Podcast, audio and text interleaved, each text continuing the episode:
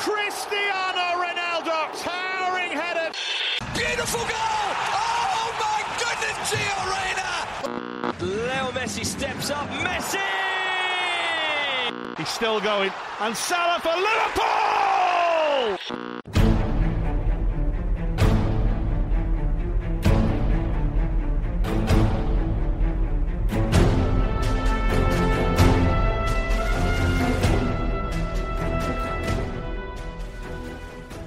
Hello to everyone who is watching this episode of Radio Offside. Sunday, April 18, the Super League announcement was officially released by 12 founding clubs. Since there, there have been a lot of discussions about the legality of such a breakaway league under regulations of different governing bodies of football and European Union, Union competition laws. Today, I have the pleasure of hosting Dr. Katarina Pijetlovic. She is Associate Professor of Sports Law at Manchester Metropolitan University and author of the 2015 book EU Sports Law and Breakaway Leagues in Football. Welcome to our show, Katarina. Thank you very much. Um, so the first question that I have is about the steps that these 12 clubs took. Isn't there any mechanism in UEFA's regulations allowing the clubs to form their own competition but under the license of UEFA? Well, yes, there is indeed. Uh, and uh, that was just one of the things that the clubs evaded and decided to ignore uh, those regulatory rules because there is article 49 in uefa statutes which mm-hmm. says that any kind of alternative league or competition uh, that would like to uh, proceed that is cross-border competition in europe so that uefa has jurisdiction over it you know um, they should apply to uefa for approval and uh, in order to get this approval the clubs involved in this league and competition should fulfill certain criteria. And uh, then the UEFA will issue, if the clubs and the uh, you know competitions leagues, if, if they fulfill this criteria, then they get the license to go ahead, and then they are fully licensed, and then there are no sanctions. There is nothing. There is a there is one one uh, or two things to mention here. UEFA has requirement uh, for prior authorization, but they do not have clearly set out criteria. Mm-hmm. So, uh, you know, uh, they do have rule. You have to apply to us for a license, but there is no criteria. What does uh, an organizer, alternative organizer of these competitions, need to do in order to get it? Which uh, is UEFA's uh, uh, kind of shortcoming in a regulatory sense, but it did not give right to football clubs to just pick up and leave. What they should have done is approach UEFA and ask them under Article 49 of UEFA statutes, what are your criteria? What do we need to fulfill? And then they would throw the ball back to UEFA, and UEFA would then be under pressure to come up with this proportionate, non-discriminatory, and transparent set of conditions mm-hmm. to say to the club, okay, these are the things you need to fulfill, and then we will approve you. Um, that that's all that was really needed. But as Ceferin said, uh, the um, uh, the guy from Juventus, yeah, when with, uh, what he said uh, is the oh, that's right. Sorry, Agnelli. Yeah. That's right. Um, uh, it's been a long week. Yeah. Um, so what Agnelli said really uh, is that they did not apply to UEFA for this approval because they knew they are not going to get it. And he was mm. right. UEFA would never approve, you know, the competition that was structured in this particular way, the closed competition only for top clubs. Nobody else can get in because that would be not uh, in accordance with the regulatory rules, uh, with the, uh, if you want, uh, with the core values of European football, and it would also not be in accordance with competition law, as you mentioned at the beginning of the podcast. So uh, there are two set of uh, regulatory criteria, one coming from the European Union as the laws and the regulations, and the other coming from the governing bodies itself hmm. that the Super League really breached. So, do you think that their only reason to not seek UEFA's license was that uh, they thought that it's not going to give them the permission? Didn't they thinking that they just don't want to share a piece of their cake with UEFA?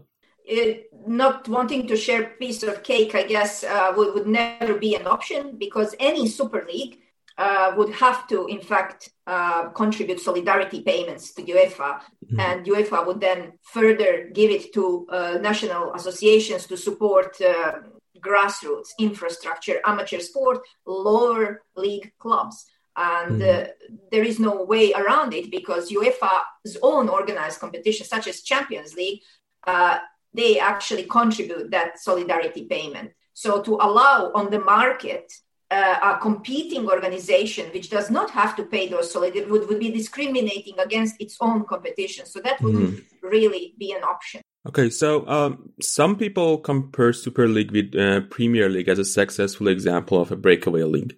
How similar do you think are these two? Can we say that the success of uh, story of premier league in football is kind of an inspiration for the super league or do they have fundamental differences in your opinion Premier League, as far as I know, is not a closed league. It is integrated into system of promotion and relegation. That's one thing. Another thing is that Premier League, as would uh, uh, have to do uh, the, the Super League or any other alternative league on European level, they accept the regulatory authority of the governing body of the FA. And uh, if the Super League wants to be formed on European level or any other alternative league, they would have to say that uh, we are just going to manage our commercial rights and regulatory authority entirely stays with UEFA. So this includes things like uh, uh, doping control, integrity issues, uh, protection of young players, transfers, uh, the creation of international uh, calendar because you don't want two major events to overlap that would kind of diminish the value broadcasting value of those rights and then they would be less really uh, less uh, commercial value of those events, and so on and so forth. So there are a lot of issues, including the agents and uh, regulation of, of the agents. So uh, a lot of issues that would have to be taken care by the governing body in either case, because it is governing bodies, whatever you think of them, it is them that are in fact in charge and they have mandates. So it's their responsibility to protect the sport from corruption I know, I know, but that's that's just I mean, that's just that's what it is, and that's how it is. And uh, they they are actually in many areas they are doing good job. Uh, their mandate is so wide uh, that every aspect of sport at every level of that pyramid is actually taken care by the governing body and all that people see normally is that very very you know tiny bit uh, where the top clubs are playing so it is clearly not workable to leave all these public interest goals um, and uh, important aspects of sport in the hands of a body that is completely commercially oriented and that only cares about making profit and nothing else. I don't think they would care about anything at all if it stood in the way of them making profit. So uh, there has to be uh, one regulatory body, and the European law acknowledges that and they allow UEFA and FIFA and any other sport governing body to exist and to have regulatory authority over the sport, including holding the access to market, mm-hmm. organizational market for sporting events.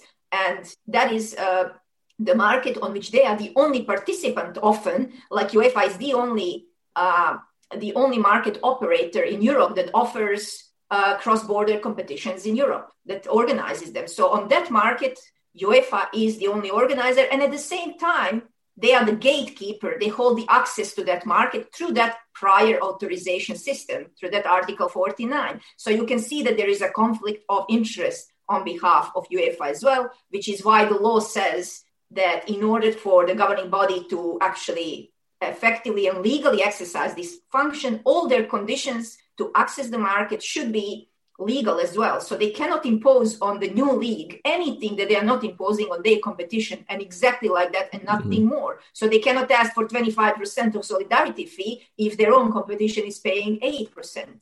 It all has to be non discriminatory, it all has to be transparent and proportionate, which means not go further than necessary to protect public interest. So that, that's the general setup of this system. So, um, there's always been talks of Super League. Like uh, the first time that I remember hearing about it was at late 90s uh, with the proposal of uh, Berlusconi. Uh, but big clubs never actually went so far with it. Um, why do you think that they decided to try it now? Well, there is a, um, a about five billion uh, euro debt that accumulated for these rebel clubs co- uh, co- collectively. And that is a massive debt that is due to pandemics probably that has they already were uh, in, in some debt and then the pandemics has exaggerated this. At the same time clubs uh, the top clubs and uefa which is also a very strange arrangement from the point of view of competition law they were setting up a joint venture. So a company that would manage the commercial rights, such as sponsorship and media rights, for the new Champions League 2024. And uh, that company was going to be managed 50 50 by UEFA and by the ECA, so the European Club Associations, where these clubs are represented. Uh, however, clubs wanted bigger piece of the cake. And that blow up, uh, from what I'm hearing uh, uh, from, from uh, some people in FIFA, is actually over the control or the majority control of that particular joint venture. And why now? Mm, it's uh, it's probably uh, that they were pushed by those uh, financial considerations, in which I must say they got themselves into. Um, you know, if you cannot manage your club, being the richest club, having all the rich owners, if you cannot manage your club properly, then you are probably you know in charge of uh, everything that's happening to you. And in general, there is you know also this uh, why do we pay so much the top football players? Is there perhaps a, a, need to lower salaries a bit of these? Because the biggest expense for one football club is uh, club is salaries of the players. And if if that expense went down a bit, so I'm not saying let's not make millionaires out of people, perhaps they deserve to be, but do they really need to you know uh, pay that much and then there are transfer fees and all of that combined and of course you will get uh, 5 billion debt together with pandemics that's another mm. issue that's like uh, you know you can just debate why do we have that system that allows for that kind of uh, debt to accumulate um, so one of the threats that UEFA made toward these clubs was that they would be banned from uh, playing both of the rest of the season of Champions League and the next season. Do you think that uh, UEFA has the legal ability of doing such thing? Uh, you mean towards the club that now still remain tied to the uh, Champions League, uh, to, to the Super League, yeah? Uh, either the ones that already left or the four clubs that are still in the Super League.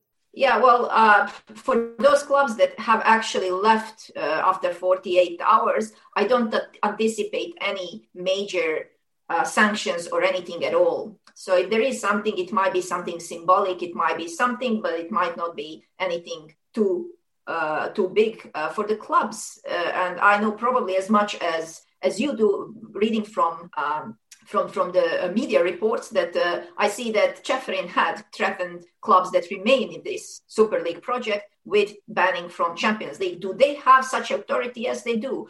Uh, in a way, um, the legal mechanism of it all works so that the Super League has not been approved there are reasons for it of public nature. So it's not in, uh, purely to protect UEFA's commercial interests. It's to protect also the other aspects of the of the game, mm-hmm. uh, including you know there are societal, there are educational values to to uh, having a promotion and relegation system. So UEFA has acted to protect those values. And in order to do that, they have to take some measures. Now, these measures have to be in public interest and they have to be proportionate, which means that there is nothing else that they could have done to stop this uh, particular super league you know and uh, mm-hmm.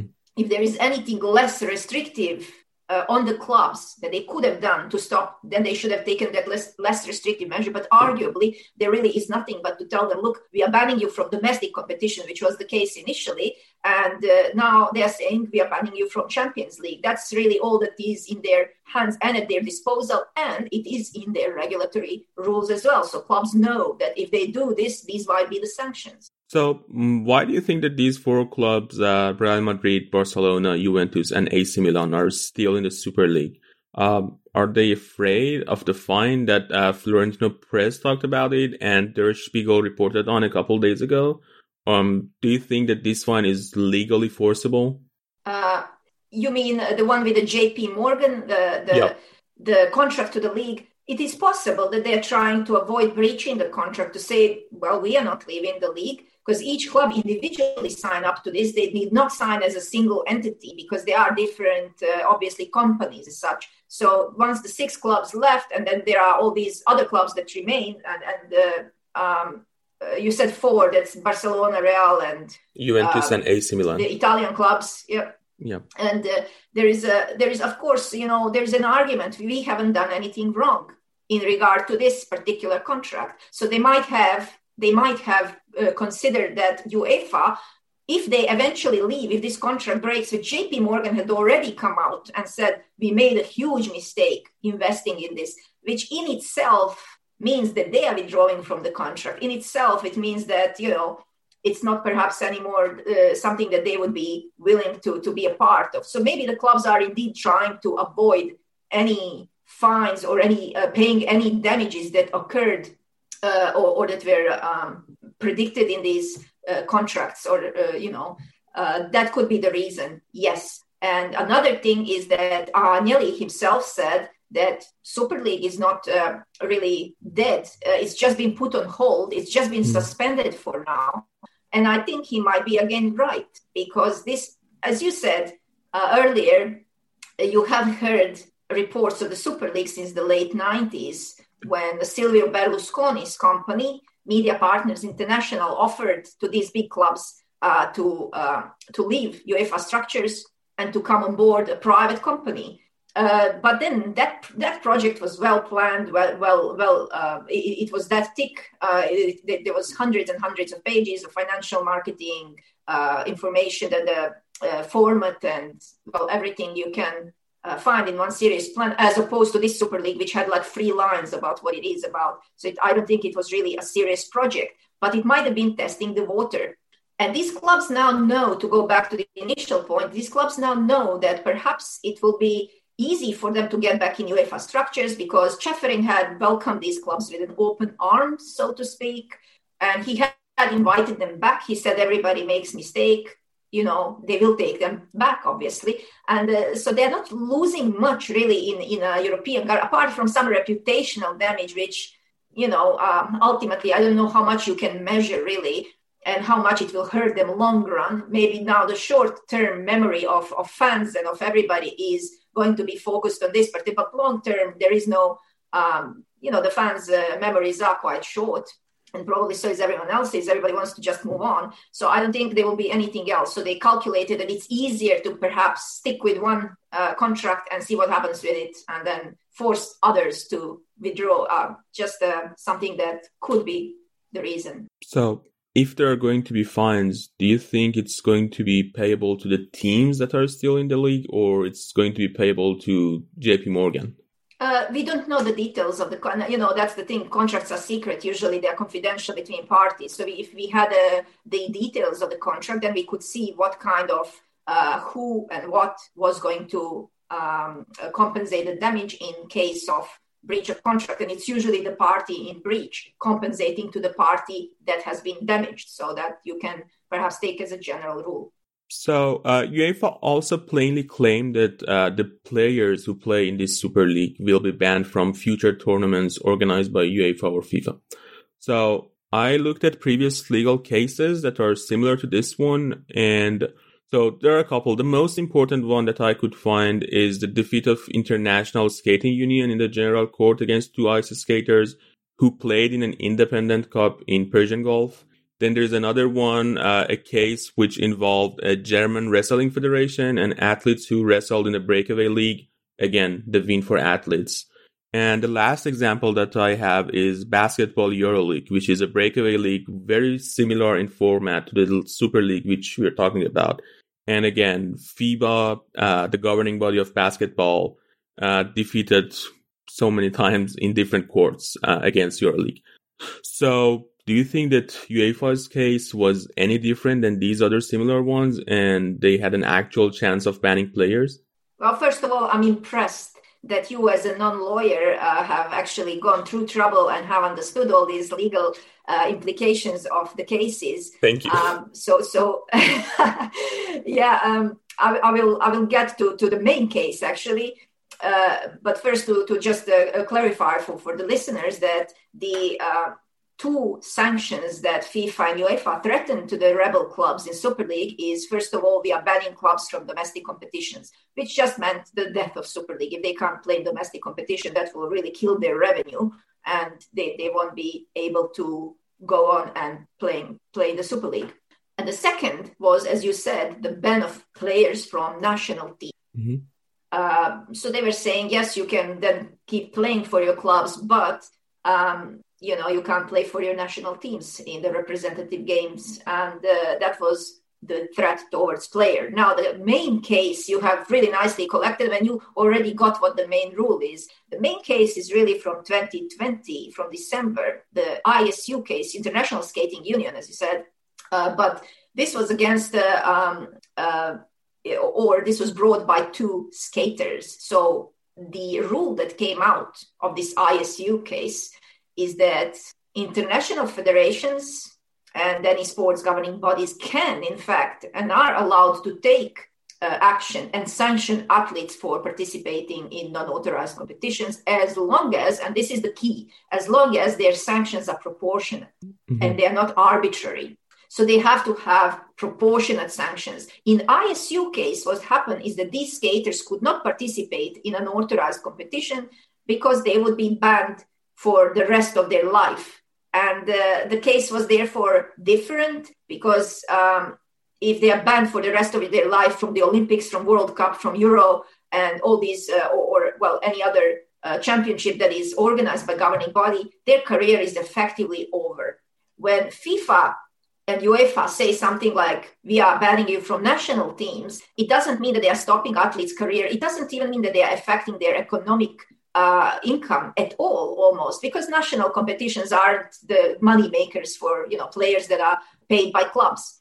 Um, it's uh, it's different also to the isu because we had clubs and not players deciding to participate in these unauthorized competitions. So going after players that are tied to the contract with club and they have to play perhaps you know where the club is playing uh, is perhaps going to be a little bit disproportionate on the part of UEFA and FIFA. So my opinion was that whereas the club sanctions uh, of banning them from domestic competition was proportionate and legal sanction, perhaps that going after players and punishing them even in such a mild way economically mm. is perhaps a bit disproportionate because UEFA already can achieve their goals by banning clubs. So, on the top of that, why do they need to go after players? If going after players was the only way to stop clubs, that wouldn't be disproportionate. That would then it would be simply the only measure that could achieve their game, uh, their aim. Uh, and that is again going back to that proportionality of the measure. Mm. Uh, somebody mentioned uh, Sean Jones, who is a employment lawyer in the uh, in the in England. He's mentioned uh, a couple of uh, uh interesting points in English uh, co- uh, contract law that obviously the clubs have breached the implied terms. So it's something that is in each contract, whether or not it is written or it's simply law that says that there is such thing as mutual trust and confidence between employer and employee and once it's breached the contract is breached. So uh, he said that there might be a scope to argue and it's probably a pretty good argument that these clubs not even negotiating or consulting with players uh, just deciding to go was a breach of mutual trust and confidence. So that they have in fact breached contracts so that players would themselves be able to walk away on these contracts. And there is fifa uh, regulations on the status and transfer of players. Article 14 that says uh, that if there is a just cause, it's something similar, there is a justified cause for the players to leave their clubs, then they can leave. So it might be that even the FIFA's own dispute resolution chamber or any other national uh, or, or any national court that would be dealing with this employment issue, that they would decide that yes, there was a justified cause for the player to to just leave their club. Yeah, but it's it only works if the players want to leave, right? If they don't want to leave, then that that doesn't matter, right? Absolutely, absolutely. It's up to each individual player, and I assume there would be a difference of opinions if you know, depending whom you're asking. Yeah. So, um, why do you think that German clubs didn't join the league? Was there any extra legal problems that they could face, or was it just because they knew that's not going to happen? Well, German clubs did not join because in Germany, uh, fans are owning the clubs. So there is a the so-called, if you Google it, you'll find it 50 plus one ownership rule of the football clubs in Germany. And 50 plus one is just referring to the shareholding in the clubs, which means that fans are in fact make, making these uh, strategic decisions and they have control over them. So uh, it's also who is the owner. If you look at the uh, England, you know you have uh, foreign ownerships of, uh, ownership of the clubs, and you had three Americans out of six Premier League clubs controlling these clubs. It just means that for them, European sporting values don't matter. What matters is the profit that they have brought that American uh, vision with them of closed leagues that just isn't profit making.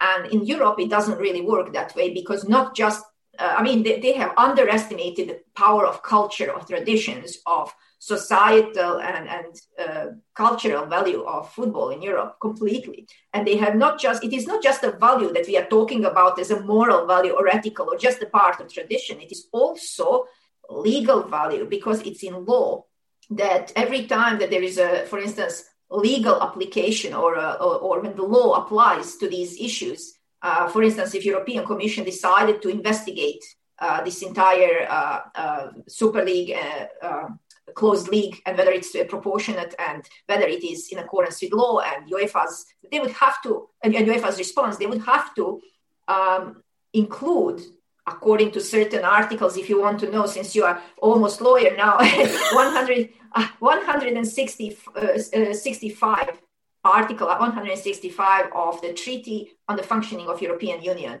will tell you that openness of competitions is something that is to be included or taken into account in, in enforcement of the law and, and the societal and cultural and educational value. So it's not like applying the law to any industry, to like cheese making or car making industry. It is simply not the same. It will be the same to some extent, but these values will be taken into account very much so. So uh, I was watching you on France 24 debate, and in there you also made a similar uh, point. And um, so I wanted to ask you, can you explain that what criteria a court would look at to figure out if this league is actually helping like the fairness and openness of of, of the sport or not? Uh, the Super League is simply uh, it's a closed league, so there is no like need to go into whether or not it's open. It is closed. What happened is that there are 20 spots and 15 of them is, are reserved for 23 long years for 15 clubs. Do you think that those five, do you think, don't you think that those five open spots would be enough from a legal perspective for court? No, the entire, the entire league needs to be uh, open. Uh, theoretically, there is a, there is also that concept of keeping the dream alive. You know, the European sport is based on the premise that anybody can get, get on top, anybody can go progress through the leagues, theoretically at least, and make it to the top of the best league. Uh, and if you reserve 15 spots in one league, the top league for the clubs, and on the top of it, so you're closing the league, and in terms of competition law, you're closing the market these are companies. These aren't just football clubs. You're closing the market for the other participants. So but what's the difference between this super league and the basketball league? Because there there are also 11 fixed spots for 11 clubs that they cannot be relegated. So what's the difference between these two leagues? I'll, I'll, I'll uh, address that in a second. So, any league that is set up like this, if they want to be legal, they have to have objective access criteria Mm-hmm. And there has to be, again, they have to be fully integrated into system of promotion and relegation. And let me just give you an example. Imagine this league goes ahead, and then what would happen with the rest of European football? Would that two, three more of closed leagues would pop up for maybe Porto, Celtic, uh, Ajax, you know, they would be the next Super League. And, and what you would have is American system. All these closed leagues and then the rest, which would simply act as a feeder system, or they would simply be training ground for young players. They would be that would be the end of European sport as we know it. Uh, and again, this might really work in in United States well due to their traditions and their fans accept this as a reality and the best possible way for europeans are different and as i said law also supports this tradition very much and very very good question really excellent uh, about the fiba and the euroleague and why is that different it is not so you think that that's also illegal as I yeah, well, as I said uh, to to uh, to my students often when they say something like, "Well, if that is the case um, in whatever area, if that is the case, why is this happening in reality?" Well, because nobody's challenged it in law, because nobody's brought a, a serious case against that in court and persisted and challenged it. But right now, since 2016, strangely, we have EuroLeague that filed complaint against FIBA in front of European Commission. And among, among, other things, they also said that FIBA is threatening national associations and, uh, and the players from banning them from national, uh, from, uh, well, Olympics and, and the well World, World Cup and, and the Euro Cup and um, so they, they organized competitions. Um, but then the FIBA reacted by filing the cross complaint against EuroLeague and saying, well, their case against us is just a mask for their own anti-competitive behavior and anti-competitive meaning in, in, a, in a legal sense yeah in, in competition law sense because the mm-hmm. euroleague they say is actually forcing their clubs to not just play in the EuroLeague, but also if you want to play in EuroLeague, you have to play in EuroCup as well. That was at least in 2016 the case. And uh, so that particular uh, aspect, uh, what they're doing is called tying. You're tying two products that have no co- commercial conne- connection with each other and that can actually be marketed separately. And you're forcing them onto your so to speak, clients because the clubs are providers of the services for the organizer, the EuroLeague. They are actually clients. So, you know, every time a dominant company is forcing something that doesn't, that, the others don't really want, but have to buy, they want to get that primary product, that is abuse of dominant position. So, that is one thing that FIBA had actually uh, uh, complained about. And another thing, very, very pertinent to European uh, case now with the football is that uh, they, they, are complaining that six clubs are uh, completely controlling the, the governance of the uh, of uh, of that um, uh, alternative structure um, through the um, what what are they called European um, commercial assets is the mm. one hmm. that is holding the euro so that they are actually six, that six clubs and that they are cherry picking the best clubs from the teams from from national teams and therefore they are weakening also the domestic leagues.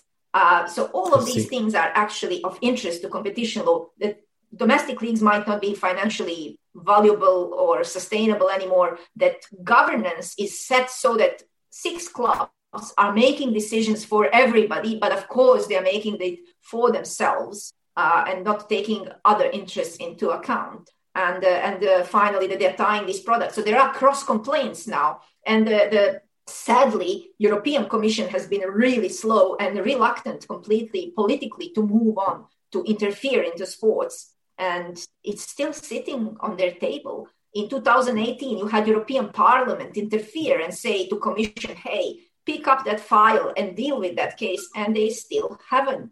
So i'm hoping that maybe this fiasco with the super league and this uh, that has created, unlike basketball case, that has created so much public attention and public outcry, that they, it might actually act as a catalyst for commission to pick up that basketball file and open investigation into that case, so that in the end we have commission decision dealing with the same legal issues. Mm-hmm. So we will know, you know, about these things, not in the very controversial and highly, highly politicized and charged uh, football case, but in much less so charged basketball case. So uh, I have another issue with this uh, openness and fairness that you're talking about. So one of the most influential rulings of a European court in football is Bosman ruling, um, in which the players are allowed to move to new clubs after their contract is over. Uh, it's widely agreed upon that Bosman ruling helped the rich clubs to get richer. How did that ruling made into account promoting fairness and openness? A very, very good question. Uh, um, it's uh, the Bosman is uh, the ruling from mid '90s, and a lot of ills that you see today in European football, uh, in terms of uh, uh, competitive disbalance that exists and is just widening, is actually blamed on Bosman ruling. But really, it couldn't be decided differently because of free movement between countries in Europe. If the club says to their player, "I have you under this contract," And if the contract comes to an end, you cannot move anywhere unless I say so. That isn't really um, that isn't really what what the labor market and freedom of movement really is between you know European countries. Um, so it had to be really made so that when the contract comes to an end, a player is a free agent, and it also the the players. Uh, uh, that are still under the contract. Now, that aspect was not even raised in Bosman because the case itself was about a player that was out of contract and was prevented from. And another thing that that case said is that clubs can field in whatever nationality they want on their field So the European Union. As long as they're European. Yeah. As long as they're European. But Simutenkov case, Kolpak case, and Kahveci case, Turkish uh, Slovakian at the time, and Slovakia was not yet in uh, in the EU, and the Russian. So the three uh, different they are also subject to mm. no quota uh, and if you are from any of the countries that have that uh, so-called cooperation or association agreement with the EU, look into the agreement, and they will probably be the non-discrimination principle, which means that you don't have freedom of movement, but once you are employed in the club in EU and you're from one of those, you are subject to non-discriminatory treatment, which means the quota rule does not apply to you. Mm. And so there are there is a scope. So that is what Bosman said. And right after Bosman, Arsenal and Chelsea were the first clubs to fill all the uh, foreign lineup in their in their in their game. So that that was mid uh, mid nineties, and that was kind of decided on the basis of law, which is of. But now the court did not really predict all the consequences that will happen in the industry, which meant that football now refocused all of a sudden instead of developing domestic talent they focused on buying players from international transfer market because they could just fill them all in. And they also started hoarding players so that just that other clubs cannot buy them just to keep them on the bench.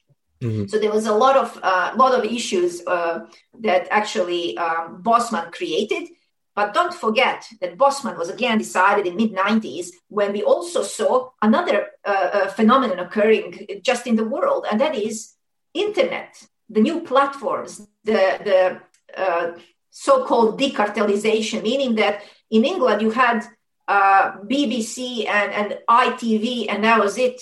And then you had Sky, you had all these new uh, uh, pro, uh, TV stations they, they came up the, and the, which just meant that the bidding for sporting rights became so much more intense. Hmm. So it's not that BBC and ITV could say, oh, "Okay, this this this uh, time you take it and you pay whatever you want for it."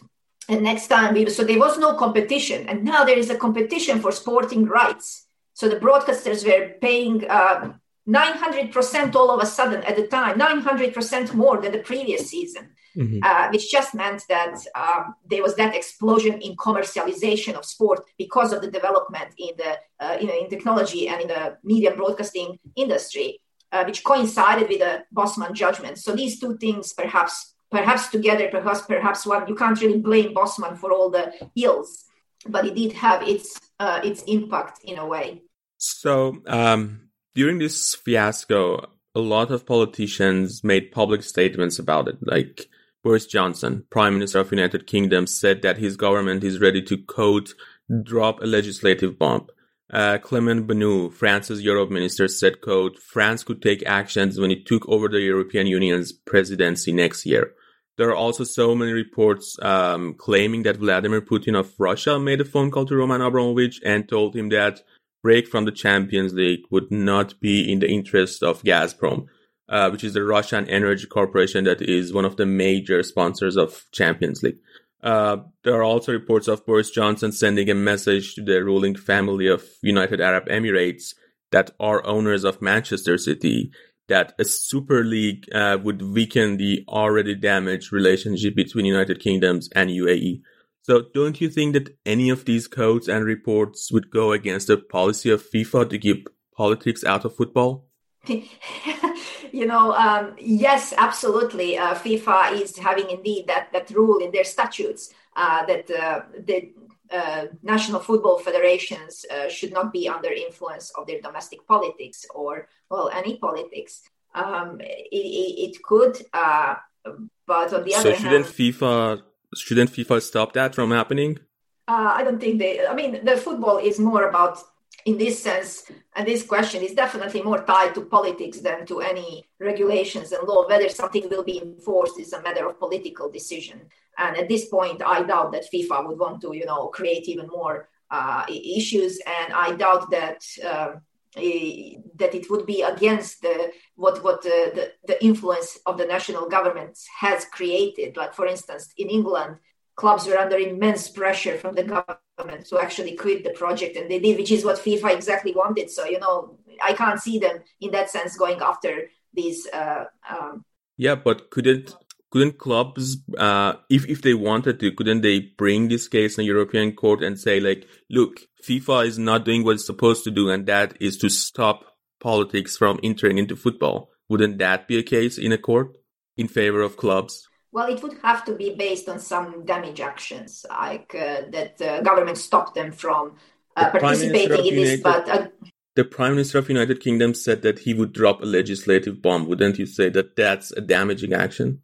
Absolutely. I mean, complete, you're completely right. But again, you'll have to think uh, whether or not the clubs would benefit from this. And I don't think they would. They already apologized to the fans. They already said we made mistakes. And now to go and bring a case that is telling to the fans we actually think we were right you know, it's it's again very much a political decision and a PR decision, and I don't think it is going to happen in either case. Uh, mm-hmm. Everybody just wants to basically move on, uh, and this this isn't probably uh, the way the way to go.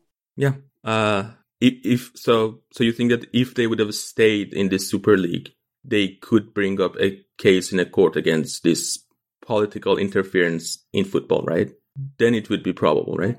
Uh, really would have to be uh, they can't go to court and say that uh, some FIFA uh, rules were violated, but they can say that perhaps uh, government's actions and threats have created some sort of damage to them, hmm. financial damage. But if they stay in Super League, then there is no financial damage. If they leave the Super League, then they, they can say, well, there is a financial damage because we were promised uh, what they were promised three point something billion or the uh, so that is the financial damage to us um, yeah, it's it's uh, basically it's not going to happen. Uh, I'm not expecting. I would be very very surprised if something like that would take place. So you wrote your book in 2015. Did you ever think that it's going to become uh, so relevant in such a short uh, amount of time? Yes. Uh, yes, uh, because if you read the book and uh, you know you don't have to, uh, but if you do read it, there will be a couple of um, at a couple of places I will refer to uh, when and not if the Super League actually happens. Um, we were expecting this. Again, to go back to what you said previously, from now, from the late 90s, every now and then we saw a threat of uh, breaking yeah. away by the top clubs. Yeah, they, they were always doing that. And this time it was, you know, just another, uh, at least it looked initially like just a, yet another threat. And everybody were already kind of bored with it the same old strategies of the of the top clubs to force uefa to give them some concessions boring but this time they also quit from the european club association which was their way to influence uefa's strategic decision because they were sitting the, uh, the, the european club association had 13 i think out of 17 spots in uefa's club competition committee and the European Club Association is not European Club Association, it's European Elite Club Association. Because if you look at the structure of their executive board, it will be that big clubs can always make decisions for themselves. They are overrepresented, they are in majority. So this organization, quitting this particularly strategically important organization, kind of was different than anything else we've seen in the breakaway threats before and the clubs filing lawsuits in Italy, Spain, and England was also something we haven't seen before. So it seems it seemed like at least on Monday, let's say, uh, that they have raised this on a whole different level and that there might be something to it. But now that everything's over and uh, you kind of summarize what, what you have, and what we have is pretty much one project that was not thought through, it was really harsh, really rushed, that did not have any PR uh, did not have any marketing that uh, uh, consisted the super league that consisted of three countries. What kind of super league is that? And uh, the way that they ignored the uefa's uh, regulatory rules they just left uh, the way that they did not communicate with any stakeholder they alienated pretty much everybody in european football and in politics and fans. So every single stakeholder was not uh, supportive of this. They have no friends whatsoever. I think it's safe to say. And finally, somebody somebody pointed out. Did you see their branding? The branding itself is ridiculous. It's like a five-year-old drew it. Yeah. So in that sense, as well, you know, if you look at it, and if you compare it to the project you mentioned from 1998, the one that uh, Media Partners International, uh, the Silvio Berlusconi's company, did, those that this one can fit on one uh, A4 uh, page And uh, the other one consisted of a thick file of careful long term financial planning of every single aspect of the competitions. So we are talking about something that did not look now, after everything is done, and when we look at it, this didn't look like a serious project. And JP Morgan investing money in something that is clearly not going to pass legal scrutiny because closed leagues cannot really work in the EU. They can work elsewhere, maybe in the world, but not in the EU under EU competition laws. That is known. Um, you know, why would JP Morgan invest money in such project? Because investors normally take the contractual risk minimization. Uh, they kind of, uh, before they invest in anything, they hire lawyers, they hire financial and uh, other advisors, and then on the basis of the advice, they actually will invest or not. And this was one project that was bound to fail from the very start on many, many, many different uh, counts. So, you know, wherever they turned, they would probably fail. And it just didn't now, when everything is settled, this it was this really just testing the well, let's see what happens so that next time we do it, we know exactly, you know, what we will. Um, they, they, could have known even without doing all this, without this entire fiasco. I mean, it's, half of it is written in my book.